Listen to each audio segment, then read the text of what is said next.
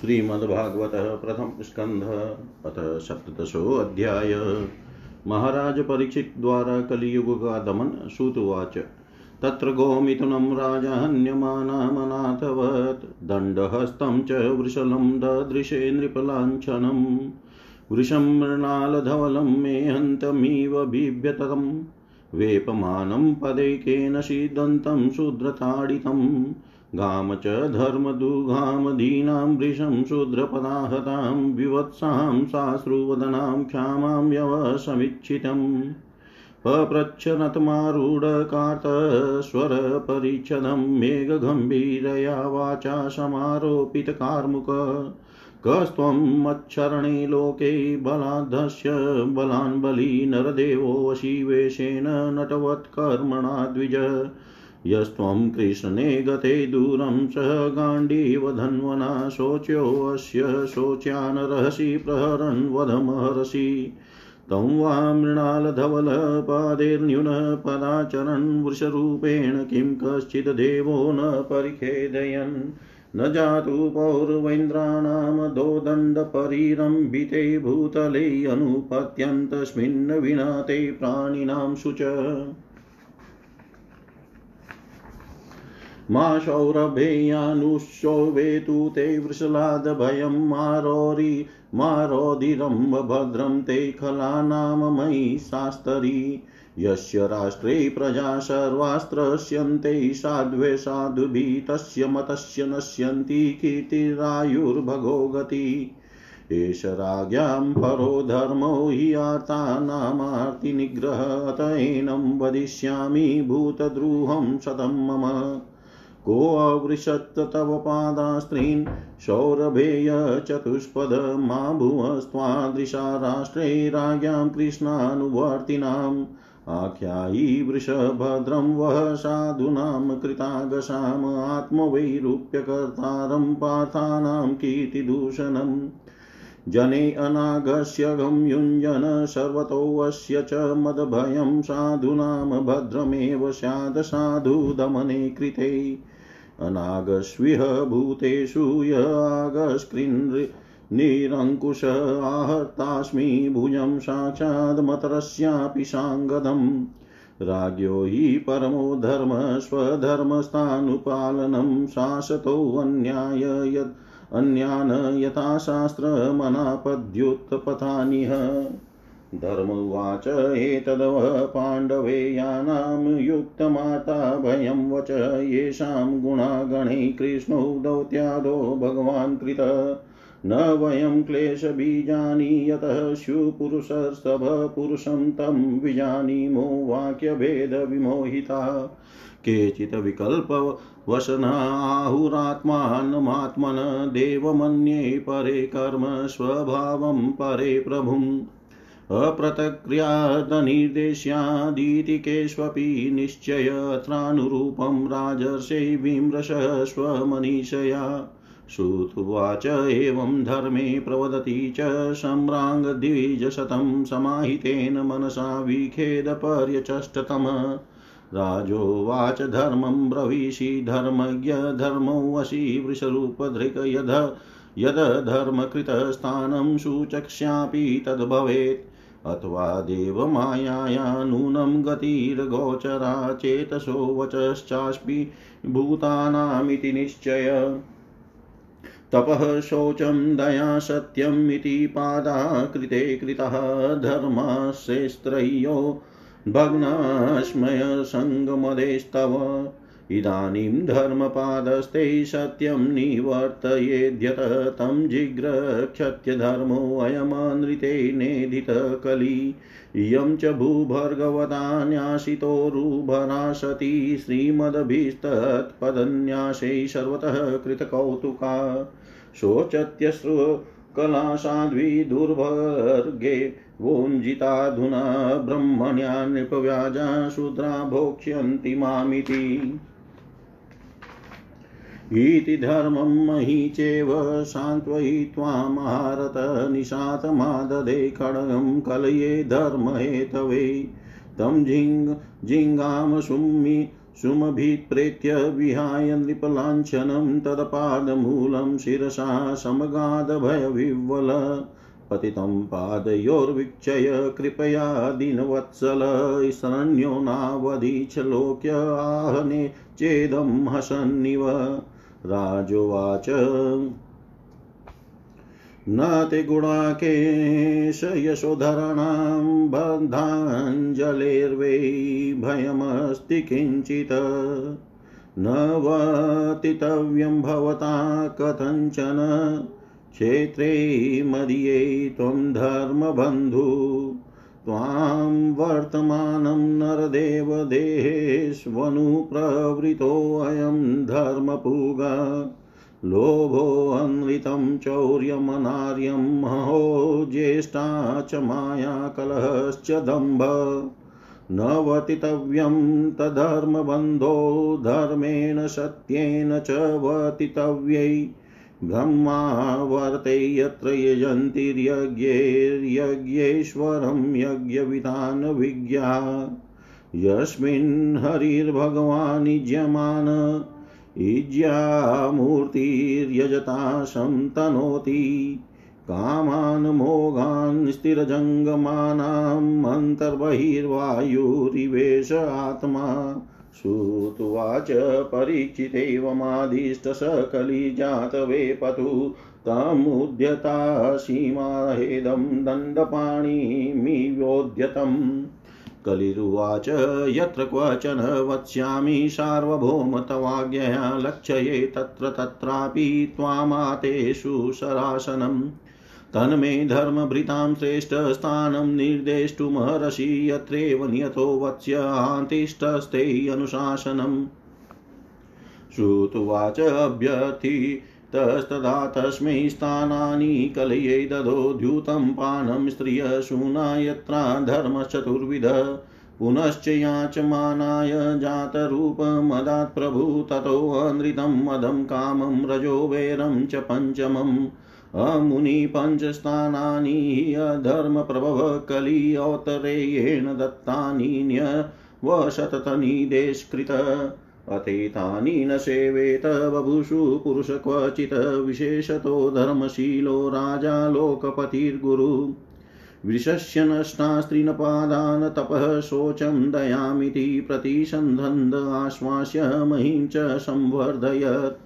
स एष एताध्यास्त आसनं पार्थिवोचितं पीतामने महेनोपन्यस्तं राज्ञारण्यं विवीक्षताम् आस्ते अधुना च आस्ते अधुना स राजसि कौर्वेन्द्र श्रियो लशन गजाभव्यै महाभागश्चक्रवर्ती बृहश्रवा इत्थं भूतानुभावोऽयमभिमन्युसुतो नृप यस्य पालयत क्षोणीं यूयं शत्राय दीक्षिता, यस्य पालयत क्षोणीं यूयं शत्राय दीक्षिता। सूत जी कहते हैं, सौनक जी, वहाँ पहुंचकर राजा परीक्षित ने देखा कि एक राजवेशधारी शूद्र हाथ में डंडा लिए हुए हैं और गाय बैल के एक जोड़े को इस तरह पीटता जा रहा है जैसे उनका कोई स्वामी ही न हो।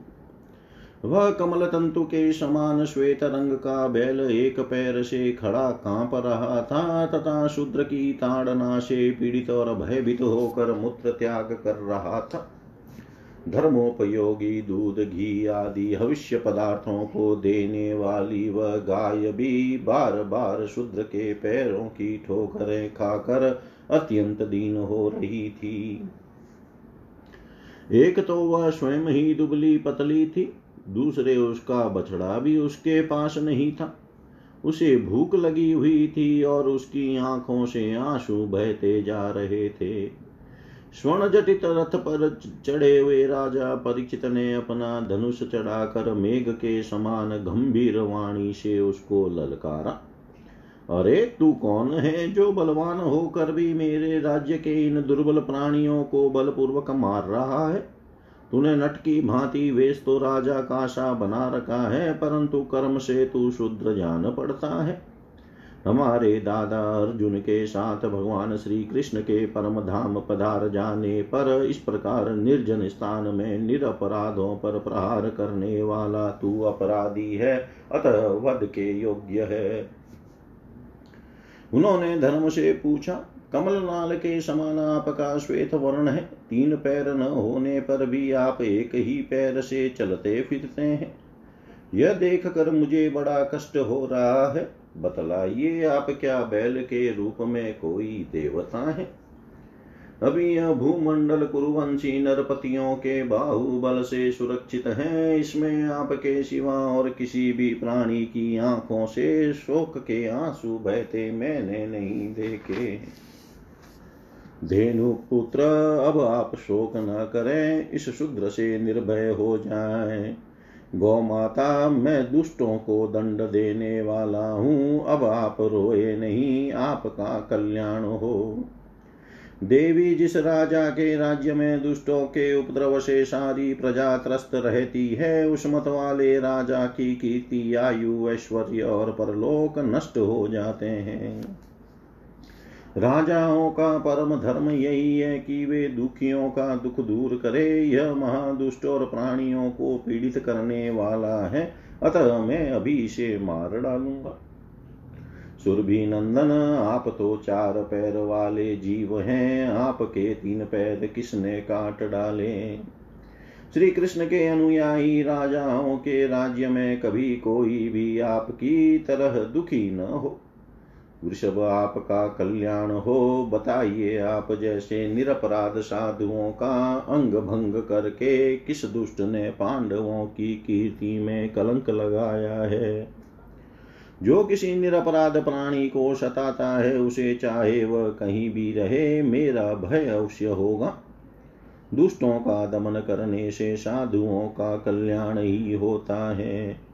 जो उदंड व्यक्ति निरपराध प्राणियों को दुख देता है, वह चाहे साक्षात देवता ही क्यों न हो, मैं उसकी बाजू बंद से विभूषित भुजा को काट डालूँगा।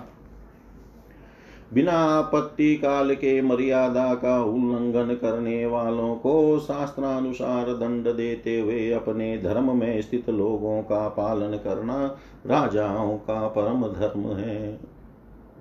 धर्म ने कहा राजन आप महाराज पांडु के वंशज हैं। आपका इस प्रकार दुखियों को आश्वासन देना आपके योग्य ही है, क्योंकि आपके पूर्वजों के श्रेष्ठ गुणों ने भगवान श्री कृष्ण को उनका सारथी और दूत आदि बना दिया था। नरेंद्र शास्त्रों के विभिन्न वचनों से मोहित होने के कारण हम उस पुरुष को नहीं जानते, जिससे क्लेशों के कारण उत्पन्न होते हैं। जो लोग किसी भी प्रकार के द्वेत को स्वीकार नहीं करते, वे अपने आप को ही अपने दुख का कारण बतलाते हैं। कोई प्रारब्ध को कारण बतलाते हैं तो कोई कर्म को। कुछ लोग स्वभाव को तो कुछ लोग ईश्वर को दुख का कारण मानते हैं। किन्हीं किन्हीं का ऐसा भी निश्चय है कि दुख का कारण न तो तर्क के द्वारा जाना सकता है और न वाणी के द्वारा बतलाया जा सकता है। राज से अब इनमें कौन सा मत ठीक है, यह आप अपनी बुद्धि से ही विचार लीजिए। सूत जी कहते हैं, ऋषि श्रेष्ठ सौनक जी धर्म का यह प्रवचन सुनकर सम्राट परीक्षित बहुत प्रसन्न हुए। उनका खेद मिट गया। उन्होंने शांत चित होकर उनसे कहा, परीक्षित ने कहा, धर्म का तत्व जानने वाले वृषभ देव, आप धर्म का उपदेश कर रहे हैं। अवश्य ही आप वृषभ के रूप में स्वयं धर्म है।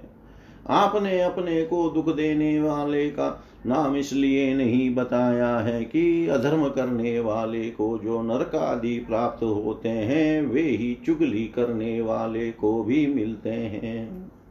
अथवा यही सिद्धांत निश्चित है कि प्राणियों के मन और वाणी से परमेश्वर की माया के स्वरूप का निरूपण नहीं किया जा सकता। धर्मदेव सत्य युग में आपके चार चरण थे, तप, पवित्रता, दया और सत्य। इस समय अधर्म के अंश गर्व आशक्ति और मद से तीन चरण नष्ट हो चुके हैं। अब आपका चौथा चरण केवल सत्य ही बच रहा है। उसी के बल पर आप जी रहे हैं। असत्य से पुष्ट हुआ यह धर्म रूप कलयुग से भी ग्रास कर लेना चाहता है। ये गौ माता साक्षात पृथ्वी है। भगवान ने इनका भारी बोझ उतार दिया था और ये उनके राशि राशि सौंदर्य बिखेरने वाले चरण चिन्हों से सर्वत्र उत्सवमयी हो गई थी। अब ये उनसे बिछुड़ गई है। वे साध्वी अभागिनी के समान नेत्रों में जल भर कर यह चिंता कर रही है कि अब राजा का स्वांग बनाकर ब्राह्मण द्रोही शुद्र मुझे भोगेंगे। महारथी परीक्षित ने इस प्रकार धर्म और पृथ्वी को सांत्वना दी। फिर उन्होंने धर्म के कारण रूप कलयुग को मारने के लिए तीक्ष्ण तलवार उठाई। कलयुग ताड़ गया कि ये तो अब मुझे मार ही डालना चाहते हैं। अतः झटपट उसने अपने राज चिन्ह उतार डाले और भय विवल होकर उनके चरणों में अपना सिर रख दिया। परीक्षित बड़े यशस्वी दीन वत्सल और शरणागत रक्षक थे। उन्होंने जब कलयुग को अपने पैरों पर पड़े देखा तो कृपा करके उसको मारा नहीं, अपितु हँसते हुए से उससे कहा परीक्षित बोले, जब तू हाथ जोड़कर शरण आ गया, तब अर्जुन के यशस्वी वंश में उत्पन्न हुए किसी भी वीर से तुझे कोई भय नहीं है। परंतु तू अधर्म का सहायक है, इसलिए तुझे मेरे राज्य में बिल्कुल नहीं रहना चाहिए। तेरे राजाओं के शरीर में रहने से ही लोभ, झूठ, चोरी, दुष्टता, स्वधर्म, त्याग, दरिद्रता, कपट, कलह, दम्भ और दूसरे पापों की बढ़ती हो रही है। अतः अधर्म के साथ ही इस ब्रह्मावर्त में तू एक क्षण के लिए भी न ठहरना, क्योंकि यह धर्म और सत्य का निवास स्थान है। इस क्षेत्र में यज्ञ विधि के जानने वाले महात्मा यज्ञों के द्वारा यज्ञ पुरुष भगवान की आराधना करते रहते हैं। इस देश में भगवान श्री हरि यज्ञों के रूप में निवास करते हैं। यज्ञों के द्वारा उनकी पूजा होती है और वे यज्ञ करने वालों का कल्याण करते हैं। वे सर्वात्मा, भगवान, वायु की भांति समस्त चराचर जीवों के भीतर और बाहर एक रस स्थित रहते हुए उनकी कामनाओं को पूर्ण करते रहते हैं। सूत जी कहते हैं परीक्षित की यह आज्ञा सुनकर कलयुग शिहर उठा। यमराज के समान मारने के लिए उद्यत हाथ में तलवार लिए हुए परीक्षित से वह बोला, कली ने कहा, सार्वभौम, आपकी आज्ञा से जहाँ कहीं भी मैं रहने का विचार करता हूँ, वहीं देखता हूँ कि आप धनुष पर बाण चढ़ाए खड़े हैं। धार्मिक शिरोमणे आप मुझे वह स्थान बतलाइए, जहाँ मैं आपकी आज्ञा का पालन करता हुआ स्थिर होकर रह सकूँ। सूत जी कहते हैं, कलयुग की प्रार्थना स्वीकार करके राजा परीक्षित ने उसे चार स्थान दिए। द्युत, मद्यपान, स्त्री संग और हिंसा, इन स्थानों में क्रमशः असत्य, मद, आसक्ति और निर्दयता, ये चार प्रकार के अधर्म निवास करते हैं। उसने और भी स्थान मांगे। तब समर्थ परीक्षित ने उसे रहने के लिए एक और स्थान स्वर्ण धन दिया। इस प्रकार कलयुग के पाँच स्थान हो गए, झूठ, मद, काम, वैर और रजोगुण। परीक्षित के दिए हुए इन्हीं पाँच स्थानों में अधर्म का मूल कारण कली, उनकी आज्ञाओं का पालन करता हुआ निवास करने लगा। इसलिए आत्मकल्याण कामी पुरुष को इन पाँचों स्थानों का सेवन कभी नहीं करना चाहिए। धार्मिक राजा प्रजा वर्ग के लौकिक नेता और धर्मोपदेष्टा गुरुओं को तो बड़ी सावधानी से इनका त्याग करना चाहिए। राजा परीक्षित ने इसके बाद वृषभ रूप धर्म के तीनों चरण तपस्या सोच और दया जोड़ दिए और आश्वासन देकर पृथ्वी का समर्धन किया। वे ही महाराज परीक्षित इस समय अपने राज सिंहासन पर, जिसके उनके पितामह महाराज पितामह महाराज युधिष्ठिर ने वन में जाते समय उन्हें दिया था विराजमान है। वे परम यशस्वी सौभाग्य भाजन चक्रवर्ती सम्राट राजसी परिचित इस समय हस्तिनापुर में कौरव कुल की राज्य लक्ष्मी से शोभायमान है। अभिमन्यु नंदन राजा परीक्षित वास्तव में ऐसे ही प्रभावशाली है, जिनके शासन काल में आप लोग इस दीर्घकालीन यज्ञ के लिए दीक्षित हुए हैं। इति श्रीमद्भागवते महापुराणे पारमहंस्यां संहितायां प्रथमस्कन्धे कलिनिग्रहो नाम सप्तदशोऽध्याय सर्वं श्रीशां सदाशिवार्पणम् अस्तु। ॐ विष्णवे नम, ॐ विष्णवे नम, ॐ विष्णवे नमः। श्रीमद्भागवत प्रथम स्कंद अथाष्टादशो अध्याय राजा परीक्षित को श्रृंगी ऋषि का शाप श्रुतुवाच यो वै द्रोण्यस्त्रविप्लुष्टो न मातुरुद्रे मृतनुग्रहाद् भगवतः कृष्णस्याद्भूतकर्मण। ब्रह्मकोपोथितादयस्तु तक्षकात प्राणविप्लवात् न सम्मुमोहोरुभयाद् भगवत्यर्पिताशय। उत्सृज्य सर्वतः सङ्गं विज्ञाता जितसंस्थिति वेय्याशकैर्जहो शिष्यो गङ्गायां स्वकलेवरम्। नोतमश्लोकवार्तानां जुषतां तत्कथामृतं स्यात् सम्भ्रमोऽन्तकाले स्मृतां तत्पदाम्बुजम्। तावत् कलीन प्रभवेत प्रविष्टोऽपि ह्य सर्वतः यावदीशो महानुव्यामाभिमन्यव एकराट् यस्मिन्नहिन्नीयो भगवानुत्स जगाम तरे वेहानुवृतोऽसावधर्मप्रभव कली। नानुद्वेष्टि कलिं सम्राट् सारङ्ग इव सारभुकुशलान्यासु सिद्ध्यन्ति नेतराणि कृतानि यत् किं नु बालेषु शूरेण कलिना धीरभीरुणा प्रमतः प्रमतेषु यो वृकोन्द्रीषु वर्तते। उपवर्णितमेतदव पुण्यं पारीक्षितं मया वासुदेव कथोपेतमाख्यानं यदपृच्छत। या कथा भगवतः कथनीयोरुकर्मण गुणकर्माश्रया पुम्बी संसेव्यास्ता बभूषुभि। ऋषय ऊचु सूतजीवसमा सौम्य शाश्वतीर्विशदं यश यस्त्वं संससि कृष्णस्य मत्र्याणाममृतं हिन।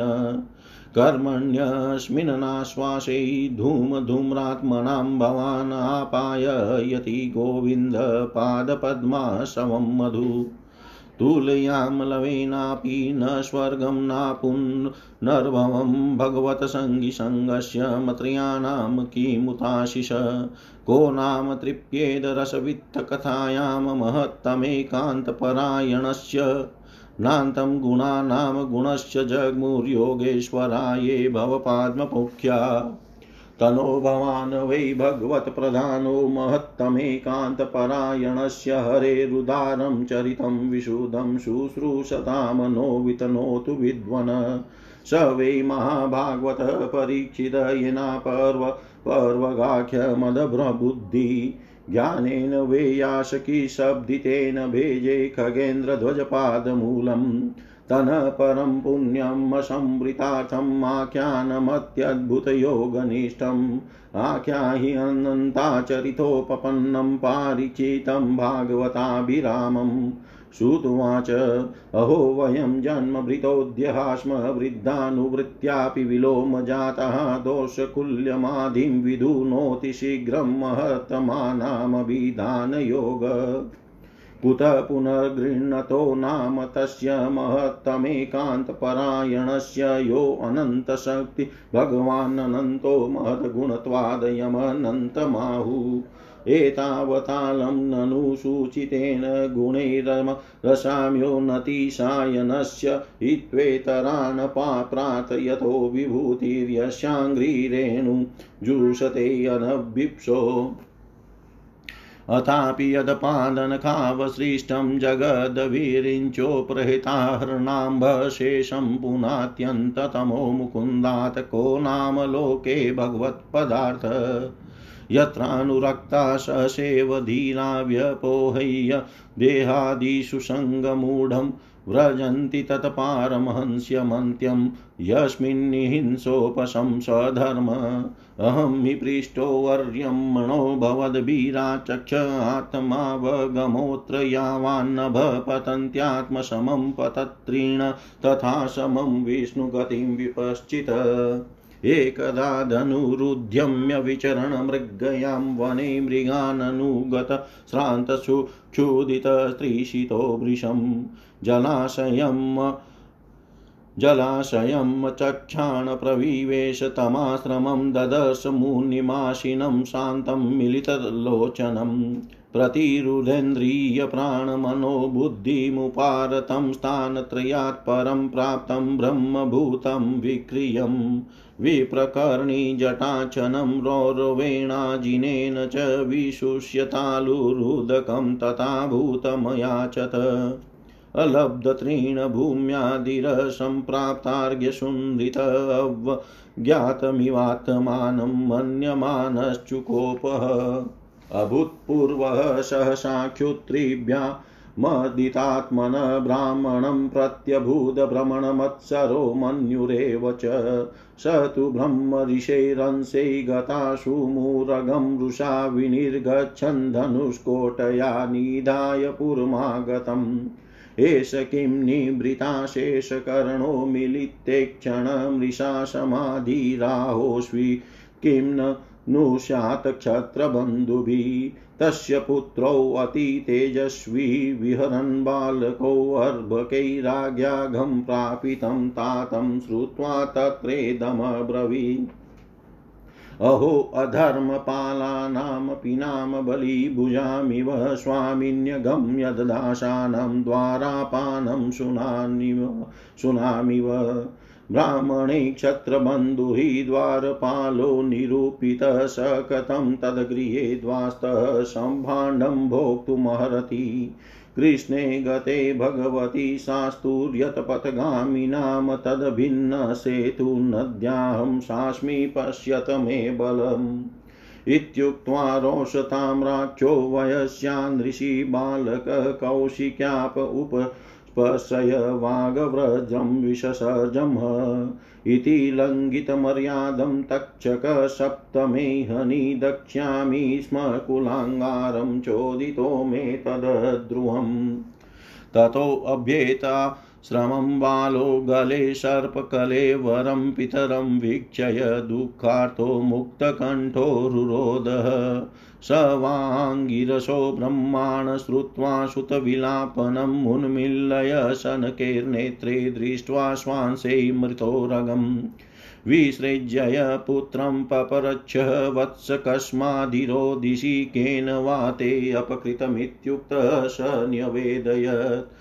निशम्य सप्तमतदः नरेन्द्रं स ब्राह्मणो नात्मजम्भ्यनन्दत अहो बन्ताहो महदज्ञते कृत्य कृतम् अल्पीयशीद्रोह उरुर्धर्मोद्धृत न वै नृभिः नरदेवं पराख्यं संस्मातुर्महस्य विपक्वबुद्धे। यत् ते यत्तेजसा दुर्विषहेण गुप्ता विन्दन्ति भद्राण्यकुतो भया प्रजा अलक्ष्यमाणे नरदेवनाम्नि रथाङ्गपाणावयमङ्गलोक तदा हि चोरप्रचुरो विनङ्क्षय विनक्ष्यत्य रक्ष्यमाणोऽविवरुतवत्क्षणात् तद्दध्य न पापमुपेत्यन्वयं यन्नष्टनाथस्य वशोर्विलम्पु विलुम्पकात् परस्परं घ्नन्ति शपन्ति व्रजन्ते। पशुनस्त्रियोऽर्थान् पुरुदस्यवो जना। तदा अद्य धर्मश्च विलीयते नृणां वर्णाश्रमाचारयुतस्तरैः त्रयीमयमय ततोऽर्थकामाभिनिवेशितात्मनां सुनाम कपिनामिव वर्णशङ्कर धर्मपालो नरपतिः स तु सम्राड्बृहित्रवा साक्षान् महाभागवतो राजर्षिहर्यमेघयान्। क्षुत्रिटश्रमयुतो दिनो नेवाश्मचापमहरति अपापेषु स्व वृत्त्येषु बालेनापक्वबुद्धिना पापं कृतं तद् भगवान् सर्वात्मा क्षन्तुमहरति तिरस्कृता विप्रलब्धाः सप्ताः क्षिप्ताः, हता अपि नाश्य तत्तः पतिकुर्वन्ति तद्भक्ता प्रभवोऽपि इति पुत्रकृताघेन सोऽनुतप्तो महामुनि स्वयं विप्रकृतो राज्ञां नेवागं तदचिन्तयत्। प्रायश साधवो लोके परेर्द्वन्द्वेषु योजिता न व्यथन्ति, न हर्ष्यन्ति, यत आत्मा गुणाश्रय। न व्यथन्ति, न हर्ष्यन्ति, यत आत्मा गुणाश्रय।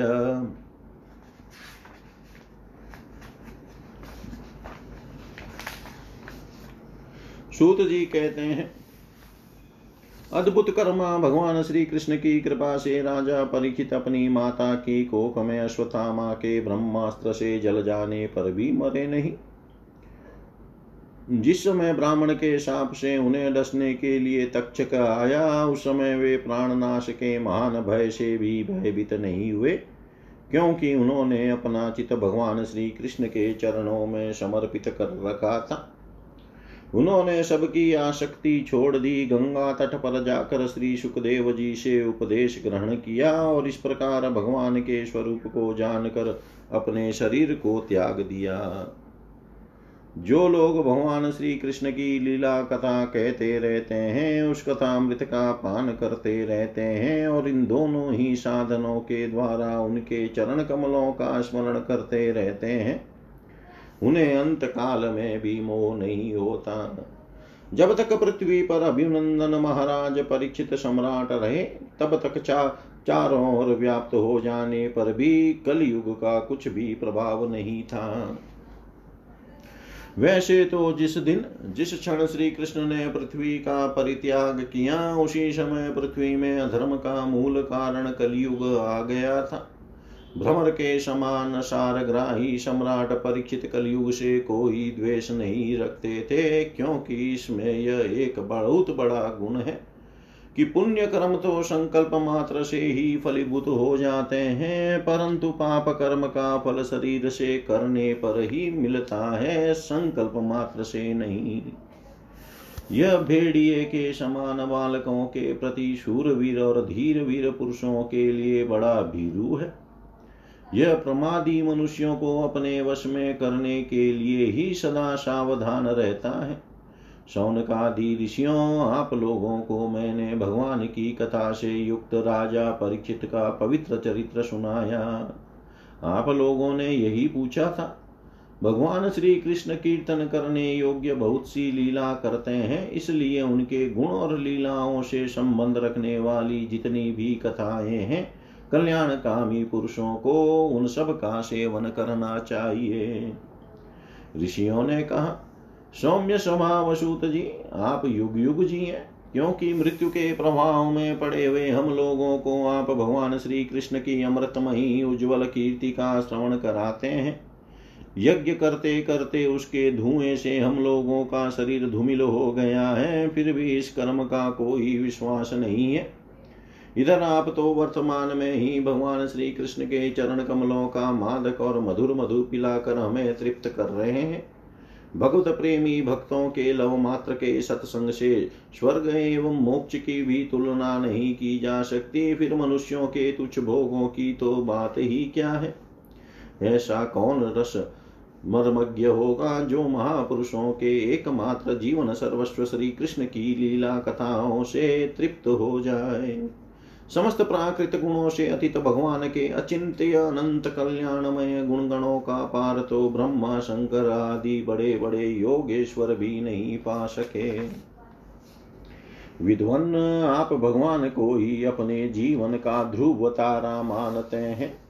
इसलिए आप सतपुरुषों के एकमात्र आश्रय भगवान के उदार और विशुद्ध चरित्रों का हम श्रद्धालु श्रोताओं के लिए विस्तार से वर्णन कीजिए।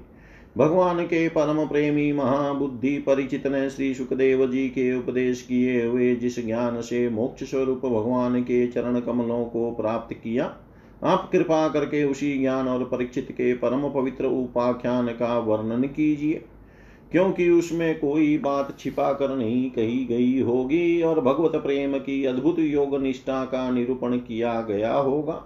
उसमें पद पद पर भगवान श्री कृष्ण की लीलाओं का वर्णन हुआ होगा। भगवान के प्यारे भक्तों को वैसा प्रसंग सुनने में बड़ा रस मिलता है। सूत जी कहते हैं, ओ, विलोम जाति में उत्पन्न होने पर भी महात्माओं की सेवा करने के कारण आज हमारा जन्म सफल हो गया।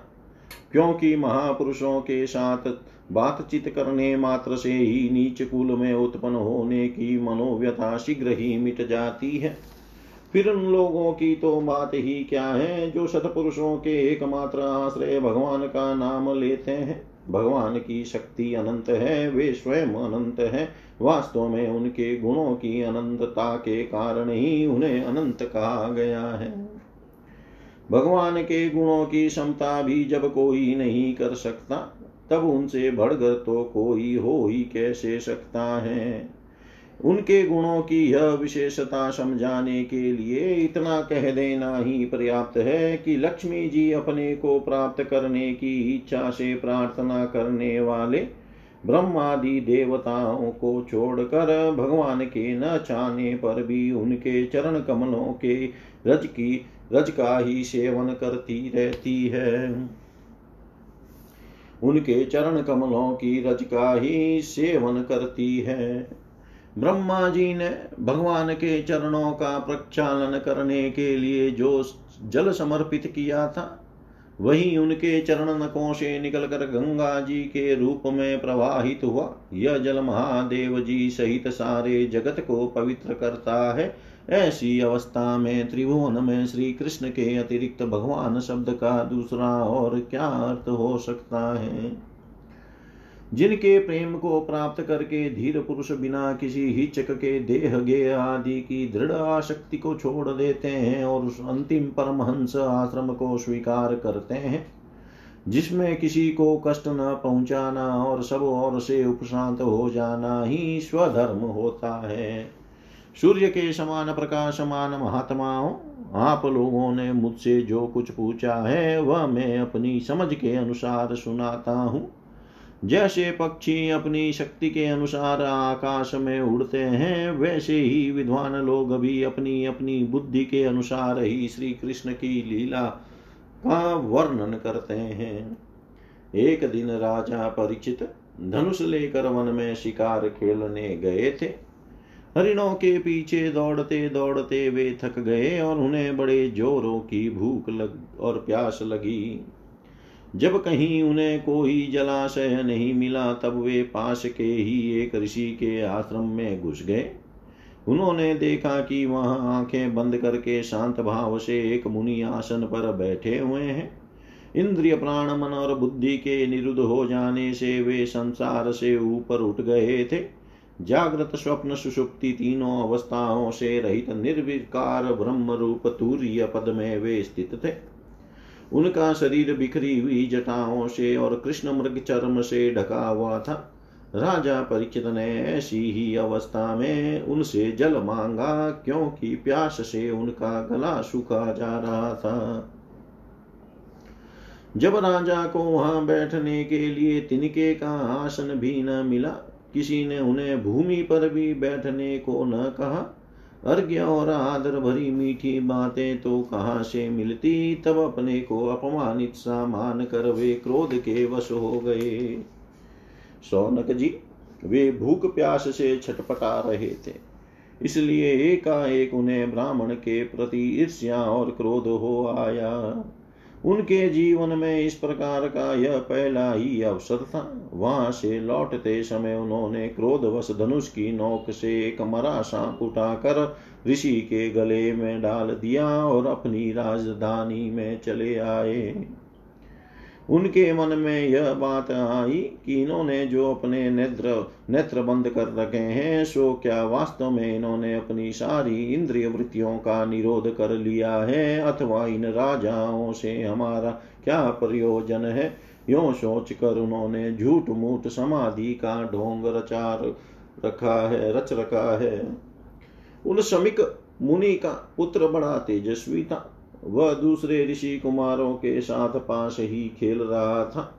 जब उस बालक ने सुना कि राजा ने मेरे पिता के साथ दुर्व्यवहार किया है, तब वह इस प्रकार कहने लगा, ये नरपति कहलाने वाले लोग उचिष्ट भोजी कौओं के समान संड मुसंड होकर कितना अन्याय करने लगे हैं। ब्राह्मणों के दास होकर भी ये दरवाजे पर पहरा देने वाले कुत्ते के समान अपने स्वामी का ही तिरस्कार करते हैं। ब्राह्मणों ने क्षत्रियों को अपना द्वारपाल बनाया है। उन्हें द्वार पर रहकर रक्षा करनी चाहिए। घर में घुसकर स्वामी के बर्तनों में खाने का उसे अधिकार नहीं है। अतएव उन मार्गगामियों के शासक भगवान श्री कृष्ण के परम धाम पधार जाने पर इन मर्यादा तोड़ने वालों को आज मैं दंड देता हूँ। मेरा तपोबल देखो। अपने साथी बालकों से इस प्रकार कहकर क्रोध से लाल लाल आँखों वाले उस ऋषि कुमार ने कौशिकी नदी के जल से आचमन करके अपने वाणी रूप वज्र का प्रयोग किया। कुलांगार परीक्षित ने मेरे पिता का अपमान करके मर्यादा का उल्लंघन किया है, इसलिए मेरी प्रेरणा से आज के सातवें दिन उसे तक्षक सर्प डस लेगा। इसके बाद वह बालक अपने आश्रम पर आया और अपने पिता के गले में सांप देख कर उसे बड़ा दुख हुआ तथा वह दाढ़ मार कर रोने लगा। विप्रवर सोनक जी शमिक मुनि ने अपने पुत्र का रोना चिल्लाना सुनकर धीरे धीरे अपनी आँखें खोली और देखा कि उनके गले में एक मरा सांप पड़ा है। उसे फेंक कर उन्होंने अपने पुत्र से पूछा, बेटा, तुम क्यों रो रहे हो? किसने तुम्हारा अपकार किया है? उनके इस प्रकार पूछने पर बालक ने सारा हाल कह दिया। ब्रह्मषि समिक ने राजा के साप की बात सुनकर अपने पुत्र का अभिनंदन नहीं किया। उनकी दृष्टि में परिचित साप के योग्य नहीं थे। उन्होंने कहा, ओ मूर्ख बालक, तूने बड़ा पाप किया। खेद है कि उनकी थोड़ी सी गलती के लिए तूने उनको इतना बड़ा दंड दिया। तेरी बुद्धि अभी कच्ची है। तुझे भगवत स्वरूप राजा को साधारण मनुष्य के समान नहीं समझना चाहिए। क्योंकि राजा के दुसह तेज से सुरक्षित और निर्भय रहकर ही प्रजा अपना कल्याण संपादन करती है। जिस समय राजा का रूप धारण करके भगवान पृथ्वी पर नहीं दिखाई देंगे, उस समय चोर बढ़ जाएँगे और अरक्षित भेड़ों के समान एक क्षण में ही लोगों का नाश हो जाएगा। राजा के नष्ट हो जाने पर धन आदि चुराने वाले चोर जो पाप करेंगे, उसके साथ हमारा कोई संबंध न होने पर भी वह हम पर भी लागू होगा। क्योंकि राजा के न रहने पर लुटेरे बढ़ जाते हैं और वे आपस में मारपीट, गाली गलौज करते हैं। साथ ही पशु, स्त्री और धन संपत्ति भी लूट लेते हैं। उस समय मनुष्यों का वर्णाश्रमाचार युक्त वेदिक आर्य धर्म लुप्त हो जाता है। अर्थ लोभ और काम वासना के विवश होकर लोग कुत्तों और बंदरों के समान वर्ण संकर हो जाते हैं। सम्राट परीक्षित तो बड़े ही यशस्वी और धर्म धुरंधर है। उन्होंने बहुत से अश्वमेध यज्ञ किए हैं और वे भगवान के परम प्यारे भक्त हैं। वे ही राजसी भूख प्यास से व्याकुल होकर हमारे आश्रम पर आए थे। वे साप के योग्य कदापि नहीं है। इस नासमझ बालक ने हमारे निष्पाप सेवक राजा का अपराध किया है। सर्वात्मा भगवान कृपा करके इसे क्षमा करे। भगवान के भक्तों में भी बदला लेने की शक्ति होती है, परंतु वे दूसरों के द्वारा किए हुए अपमान, धोखेबाजी गाली गलोज आक्षेप और मारपीट का कोई बदला नहीं लेते। महामुनि शमिक को पुत्र के अपराध पर बड़ा पश्चाताप हुआ। राजा परिचित ने तो जो उनका अपमान किया था, उस पर तो उन्होंने ध्यान ही नहीं दिया। महात्माओं का स्वभाव ही ऐसा होता है कि जगत में जब दूसरे लोग उन्हें सुख दुख आदि द्वंद्वों में डाल देते हैं, तब भी वे प्राय स्थित या व्यतीत नहीं होते, क्योंकि आत्मा का स्वरूप तो गुणों से सर्वथा परे है। इति श्रीमद्भागवते महापुराणे पारमहंस्यां संहितायां प्रथमस्कन्धे विप्रशापोपलम्बनम्। नामाष्टादशोऽध्याय सर्वं श्रीशां सदाशिवार्पणम् ॐ विष्णवे नमः ॐ विष्णवे नमः ॐ विष्णवे नमः।